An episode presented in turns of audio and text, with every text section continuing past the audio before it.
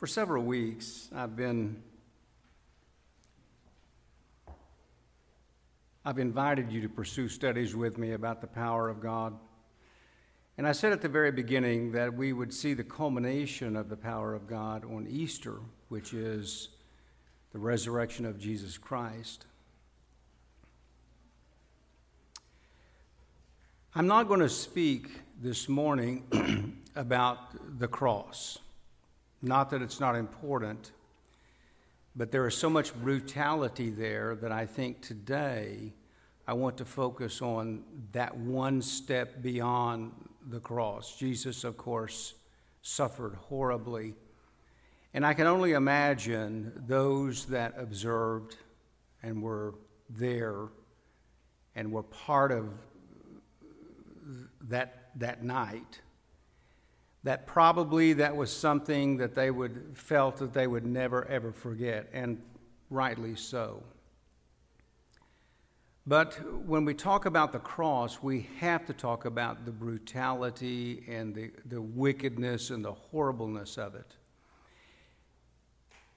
And if the story ended there we would be like those we're about to read about this morning we would have broken hearts, we would have fearful hearts, we probably, I'll speak for myself, I would have a guilty heart, doubting heart, if it had stopped at the crucifixion. But we're going to pick up this morning, three days after the crucifixion and see what God, through His power, had in store for all of humanity. You know, there's a, there's a scripture we all know for God so loved the world. This morning, I'm going to look at it in contrast. What I would like to do is I would like to contrast the two, what I call state of affairs. The one is that there was an expected closed tomb. But the day begins to where we see an unexpected empty tomb. And from that, I want us to look at, I would like to look at the significance of, of the empty tomb for those that were there. And then also, in conclusion, for us. What is the significance of an empty tomb uh, for us today. I'll be looking at several characters that we can follow in the scriptures that were part of that first day.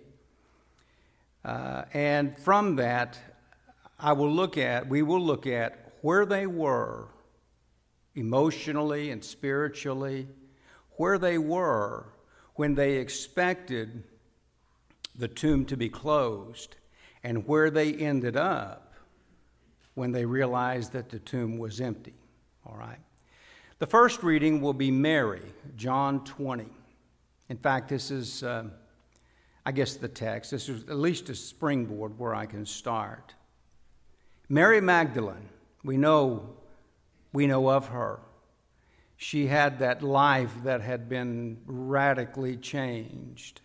The scriptures say, and so does history, not only biblical but secular, most likely she was a prostitute. Most likely she had all kinds of issues uh, emotionally and physically and things uh, spiritually, certainly.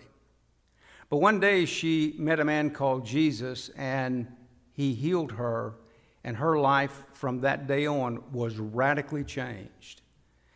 And we find Mary at this morning paying homage to someone that she loved deeply. People have tried to, I think, wickedly portray it in a different way, but I think that it was she just loved the person that helped her. I mean, she just loved Jesus because he salvaged her life.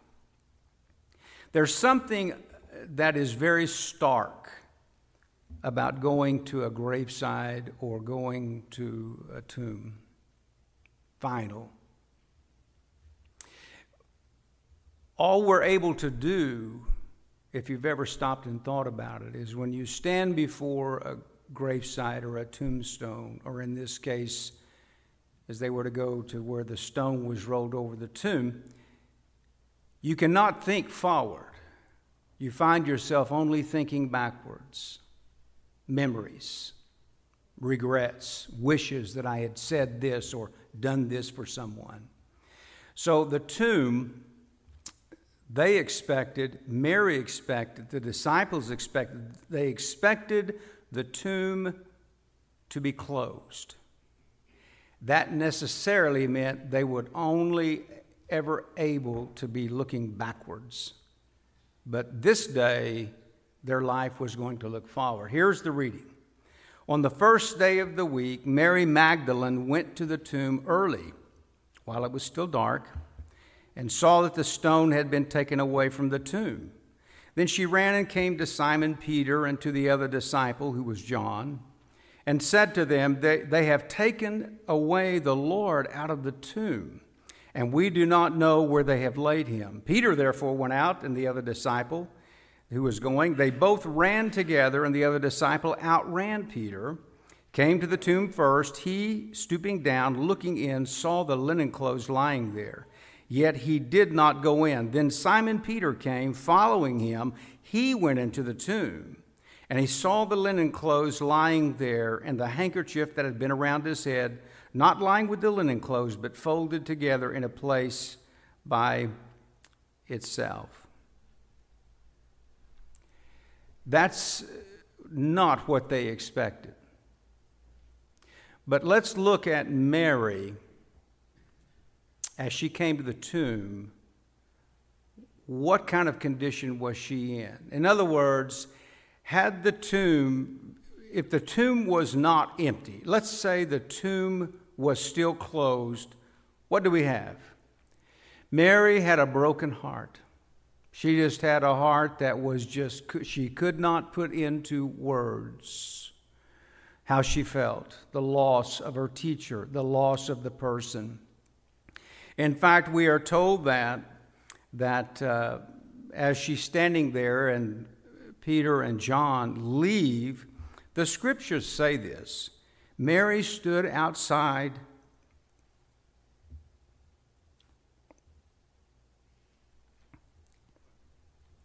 She stood outside by the tomb weeping. We've been there. There is such a stark brutality to the grave.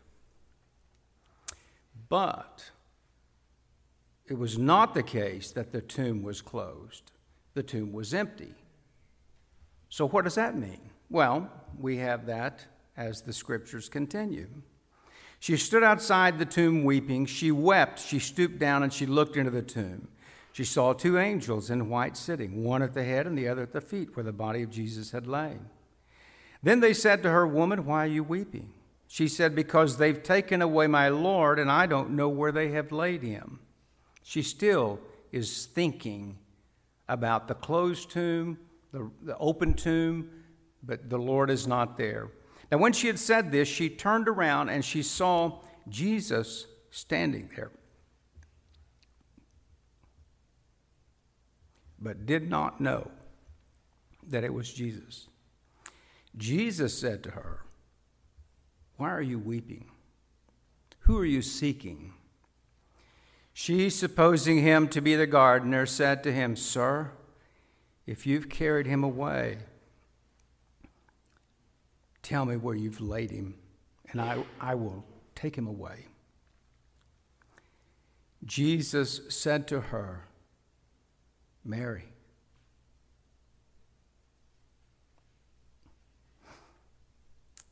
And she turned and said, Rabbi. Standing at the tomb when she first went, even expecting that the tomb would not be open, she was, as I say, brokenhearted. She was grief stricken. She was sorrowful. All the things that unfortunately we probably know But because the tomb was empty, her heart just then was healed. Because it's the very words that the Lord said at the very beginning of his ministry when he stood up in the synagogue one day and he announced to all the people why he had come. And this is what he said The Spirit of the Lord is upon me because he has anointed me to preach the good news to the poor. He has sent me to heal the brokenhearted. He met Mary. Had the tomb not been empty, she would have walked away brokenhearted. But because it was empty, she walked away with a healed heart. That's the significance for Mary. Then we find on the same day, Luke 24, we find it was on the same day, um, there were two disciples. They were going to a town called Emmaus, about seven miles from Jerusalem. Now, two of them were traveling that same day to a village called Emmaus, which was seven miles from Jerusalem, and they talked together of all these things which had happened, meaning the crucifixion, the brutality, the murder, all of these things everything that had happened. And then finally, they were talking about that someone had taken the body of the Lord. So it was that while they were talking and conversing and reasoning, Jesus himself drew near and went with them. But their eyes were restrained, like Mary, so that they did not know him.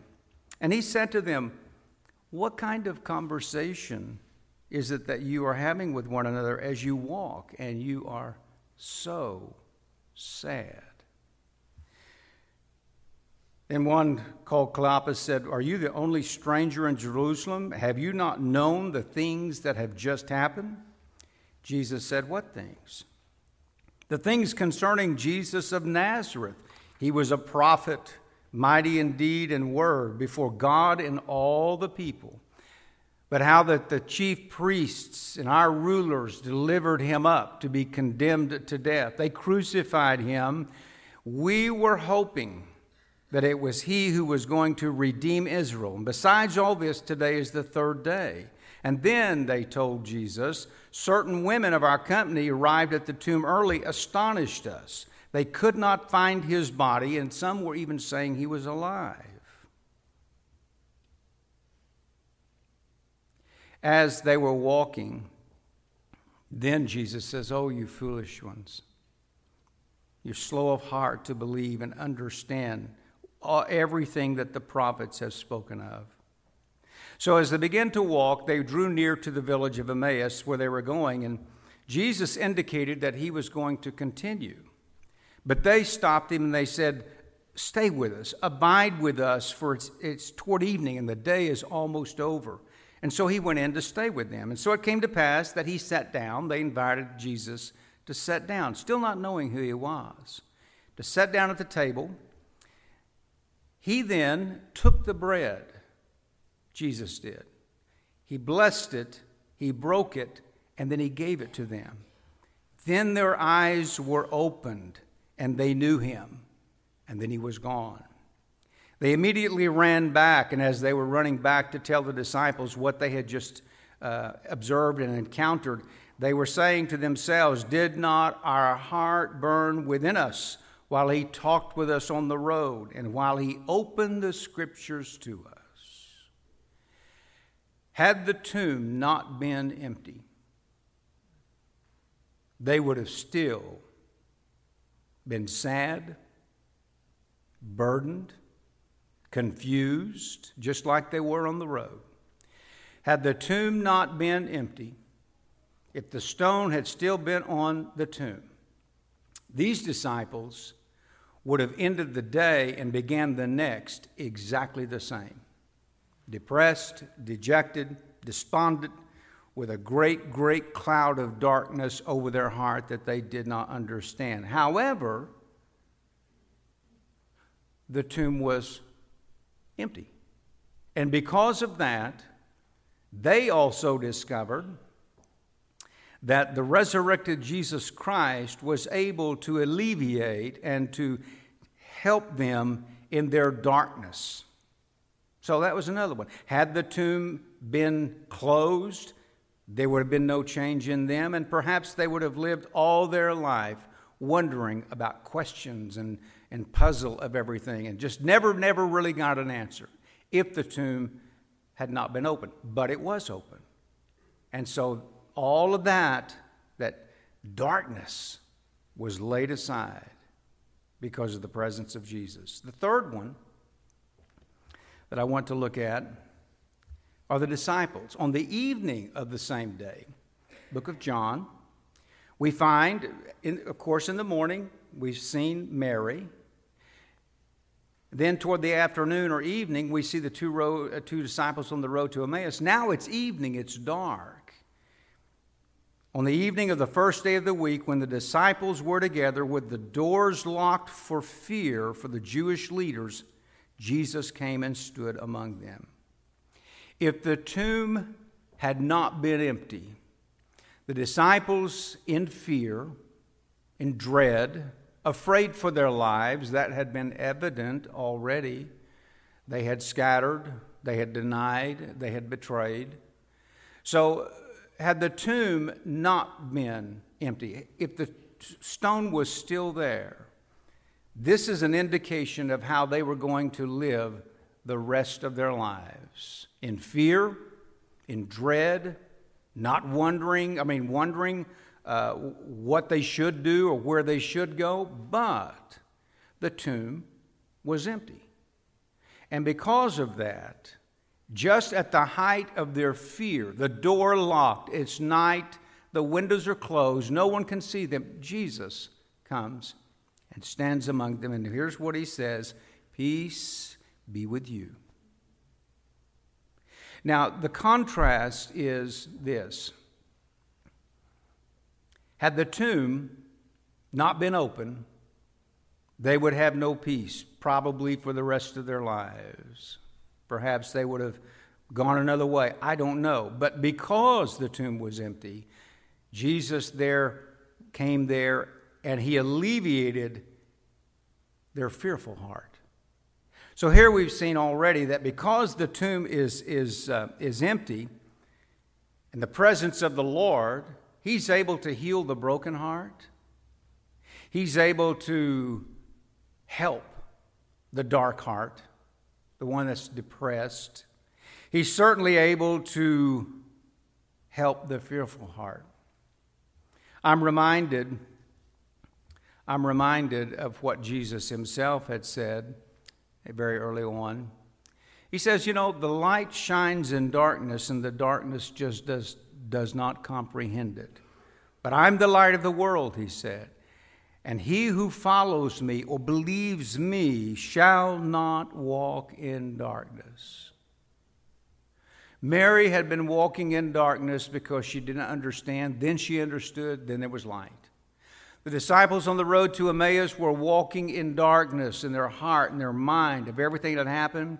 But because when they were in the presence of the Lord, He removed that darkness, and they then, they said, enlightened us. We understood then. The disciples were in the darkness literally at night, in, in, the, in a room, locked doors, afraid for their lives, and yet we know that Jesus showed Himself and said, Peace be with you. I'm sure that the disciples there in that room that night could remember some of the things that Jesus had said. Early on, Jesus made this very simple, powerful statement Do not be afraid, only believe. I'm glad that the tomb was empty, personally, as I'll get to here in a little bit. The scriptures tell us that we should not fear. I'm sure that they could also remember, even on the, the great Sermon on the Mount and how he taught throughout his ministry, that our value to our Heavenly Father is even greater uh, than, than the sparrows. And he, and he knows every hair on our, on our head. Therefore, we should not fear. We should just simply believe. So the disciples felt better that night. But there was one disciple missing Thomas. Now, Thomas was one who, throughout the ministry, had been very courageous. Thomas Didymus. We call him Doubting Thomas, but that was not his real name. Thomas Didymus. Didymus means twin. So we think, we, had a, we think he had a twin. But we're not worried about his twin. I want to look at Thomas. That night with the disciples, Thomas was not there. And the reason was, it's been speculated, but the reason was he just simply did not believe that Jesus Christ had been resurrected. He had been told, he had heard reports, he had heard of what Mary had said, he had heard of what John and Peter had said, he, and now he heard of the disciples. And, and, and what he said is that he, he says, when they said, We have seen the Lord, Thomas. He said, Unless I see the nail marks in his hands and put my finger where the nails were and put my hand into his side, I will not believe. Oh, that tomb is shut for Thomas. Now think about this. Thomas was a disciple, had walked with these, these men for three and a half years, had, had listened to the Lord, yet when Jesus was crucified and the finality of the tomb was finished, the stone was rolled over, Thomas actually, we think, began to withdraw himself from those around him, those he had walked with for years. He didn't feel at home anymore. He didn't feel comfortable. He wasn't with the disciples the night that Jesus showed himself. His doubt was driving him into a life that he was unfamiliar with. He had believed for three and a half years. In fact, it was Thomas, uh, crucially, who is the one who asked the Lord, Lord, how can we know the way to where you're going? And Jesus says, I'm the way, the truth, and the life. It was also Thomas who was willing to go to Jerusalem and die with the Lord. But something happened, something changed.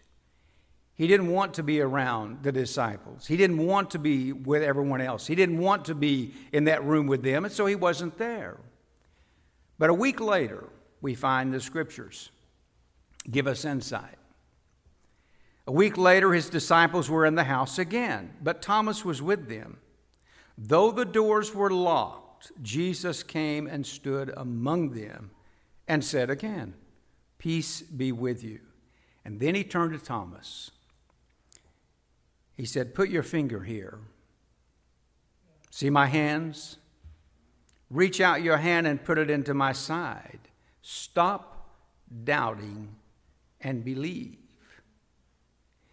All Thomas could say is, My Lord and my God.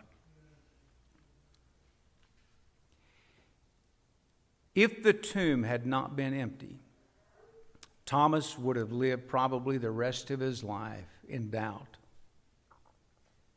We've all been there. Sometimes, and some of us, it was earlier in our lives. We think we've got rid of the doubt, and then all of a sudden, somewhere else in our lives, we begin to feel doubt again. We begin to look more at tombstones rather than we do the promises of God. But here's the thing because the tomb was empty.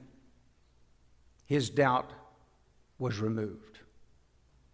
And so, in that, we've seen Mary, her heart was healed. The disciples on the road to Emmaus, their minds were alleviated and they were enlightened. We see where the disciples were full of fear, then they had no fear because the Lord was alive. And then Thomas had doubted to the point that began, many began to think that he was going to remove himself, but then when he saw the Lord, he realized no, the tomb is empty and the Lord is here. And all he could say was, My Lord and my God. We're beginning to see, I think, the significance of an empty tomb for them. But I'm getting to us here in just a minute. The final one I want to look at is Peter. If you recall, Peter was probably the most boisterous and verbal of all of them, all the disciples. But yet, we find in Peter's life and in Peter's account, we find where, as it's been said, he was human. He fell. But not only did he fail, he ended up shouldering that failure on his, on his heart and mind.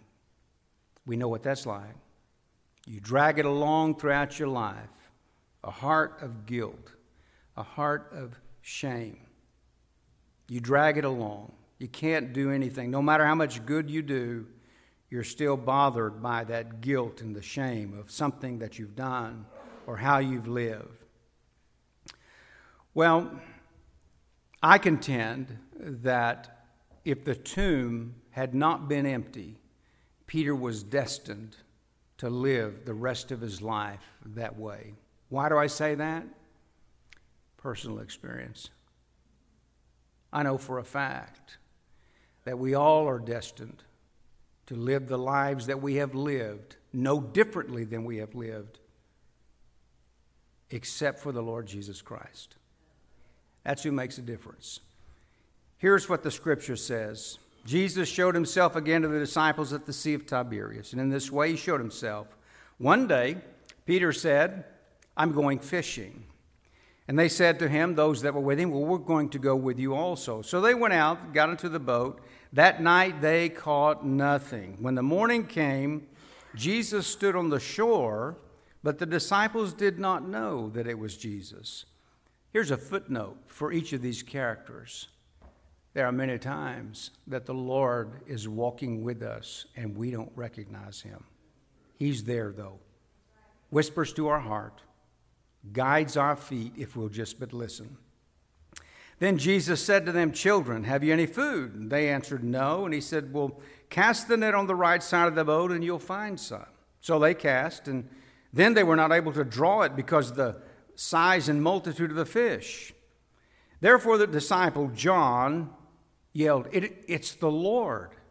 Now, when Simon Peter heard that it was the Lord, he put on his outer garment, for he had moved it, and he plunged into the sea. It's not the first time.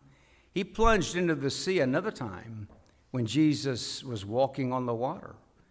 And he said, Come. And Peter had no hesitation. Lord, if it's you, I'll come. And he went. Again, we find him plunging into the sea. The other disciples came in the little boat. They were not far from land, but as they were dragging the net, as soon as they had come to land, Jesus had prepared a fire of coals, fish, and bread. Jesus says, Come and eat breakfast. There's safety in numbers, I think. You know, we can get lost in a few people. When we're the only ones standing somewhere, we feel conspicuous, do we not?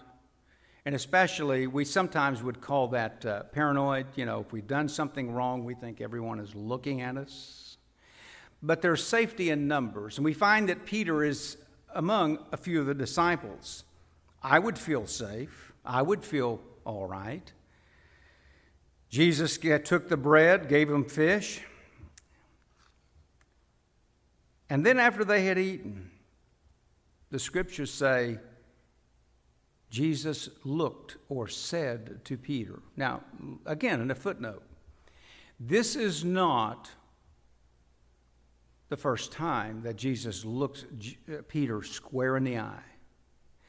And this is, I think, gives us a, an idea about this. Remember, Peter had said, Lord, even if everyone else departs from you, I'll die for you. And Jesus looked at him and he said, Peter, he said, Satan has desired to sift you as wheat. And I tell you, before the night is over, you will deny me three times. Well, Peter didn't believe it until that night. And on that night, we find Peter in the midst of the portico watching them lead Jesus uh, by soldiers to uh, be indicted, as it were, uh, to be uh, convicted, to be crucified ultimately. But Peter was, was falling, the scriptures say, a way off. He was, a, he was just a way off. He was close enough, but not next to the Lord, but he could see everything that was going on. And so he was standing there uh, warming himself by the fire in the portico, which would be much like this. Imagine in the portico of the temple, you had all these surrounding areas, and in the middle was a large open area. And they had fires going along there, and Peter was over here, and they were leading Jesus down this way. And after the, the rooster had crowed, the, you know, crowed, and Peter ha- had said one time, then two times, and finally the third time when he was confronted that he knew Jesus, he kept saying, No, I do not know him. I don't know who he is. And finally he cursed him. At the moment he cursed him, the scriptures tell us something very heart wrenching to me. Peter was there. I don't know him. And he cursed him. At that moment, he looked across there and he saw Jesus. And the scriptures say the Lord turned and looked straight at Peter. Peter then remembered the word the Lord had spoken, and he went outside and he wept bitterly, a guilty heart, a shamed heart. So here later we find him on the side of the seashore. He feels safe in numbers. He's talking to the other disciples. He's giving them fish and bread. Maybe I can get through this day. And all of a sudden he looks at Peter again. And it's interesting what he says. He says, Simon, do you love me? Peter said, Yes, Lord, I love you. He said, Well, then feed my, feed my lambs. But then he asked him a second time. He said, Hey, looked at him, Simon, do you love me? And Peter said, Yes, hey, Lord, I, I do love you.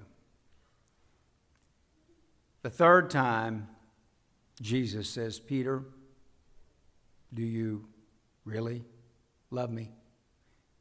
That broke his heart. That broke Peter's heart. He said, Lord, you know all things. You know that I love you. And then the Lord said, Feed my sheep. Whatever failure Peter had done was just wiped clean, just taken care of. So here's my conclusion on this with these characters, these individuals. In each case, had the tomb not been empty, they would have had to live their lives with what they had grief, shame, fear, brokenness, which to me brings me to the question regarding us, which I said we were coming to. What should we believe about the empty tomb? Not can you believe, but what should you believe? Well, let me throw this out. If you don't believe that Jesus Christ has been resurrected and lives today and walks among us, as he said, where two or three are gathered together in my name, I will be there. If you don't believe that, I will say with fairly certain confidence, you may live the rest of your life with a broken heart you have nothing to look forward to but a, but a despondent life without the Lord. Fearful heart if you live in fear. A doubting heart if you've always doubted. Or a guilty and shamed heart. If you don't believe that the Lord is alive, that's what we have. Because that's what these had before they realized and saw the Lord was indeed resurrected. Truly, for us today, uh, I'm convinced that, as I have said, He is, the Lord is the good shepherd. He made His way to talk with Mary. He made his way to talk with the disciples on the road to Emmaus. He made his way to those frightened disciples. He found Thomas, even though it took another time. And he ultimately talked with Peter and said, I, I still want you to feed my sheep. You love me. Jesus, still to this day, because he is resurrected and because he lives, he still makes his way to people like us who are lost in brokenness, who are lost in guilt. We're lost in fear. We just are lost. But as Jesus says, he said this, and I, why I believe he is this. Which one of you, he said, having a hundred sheep, if you lose one of them, you leave the 90 and 9 in the wilderness and you go after that which is lost until you find it. And when you find it, you lay it on your shoulders and you rejoice. Each one of these this morning we see rejoicing. They rejoiced when they saw that the Lord was real. For us today, here's what the Lord said at one of the last things he told his disciples, and it's, I think, for us today also. I will not leave you comfortless, the Lord said. I think that's very true today. I will come to you. I believe that with all my heart. No matter what stark lives we have, no matter what we've encountered, no matter what, we do not have to live that life anymore. Why? Because He lives. And the scriptures tell us because of that, He is able to save to the uttermost anyone who comes to God through him. Because now he's not in the tomb, now he lives forever to make intercession for anyone who comes. Let's pray. Father, we thank you for Jesus Christ. We thank you for the power that brought him out of the tomb and it is the same power that you've promised to give us through following Him. I pray today, Lord, that our hearts would be uplifted by the fact, by the belief that Jesus Christ was resurrected and lives today and moves in our hearts and beings. I pray today, Lord, if anyone is here who has a need that no one has been able to meet, I pray that they would stop and recognize that the Lord can help them because He lives. In our Lord's name we pray. Amen. Let's stand this morning as we come to a close. What page, Ed? Uh, 279. Page 279. We'll sing this morning as a church congregation. We sing one verse. If you'd like to come and pray, please do. You can pray in your pew, it doesn't matter. The Lord will find you as we sing.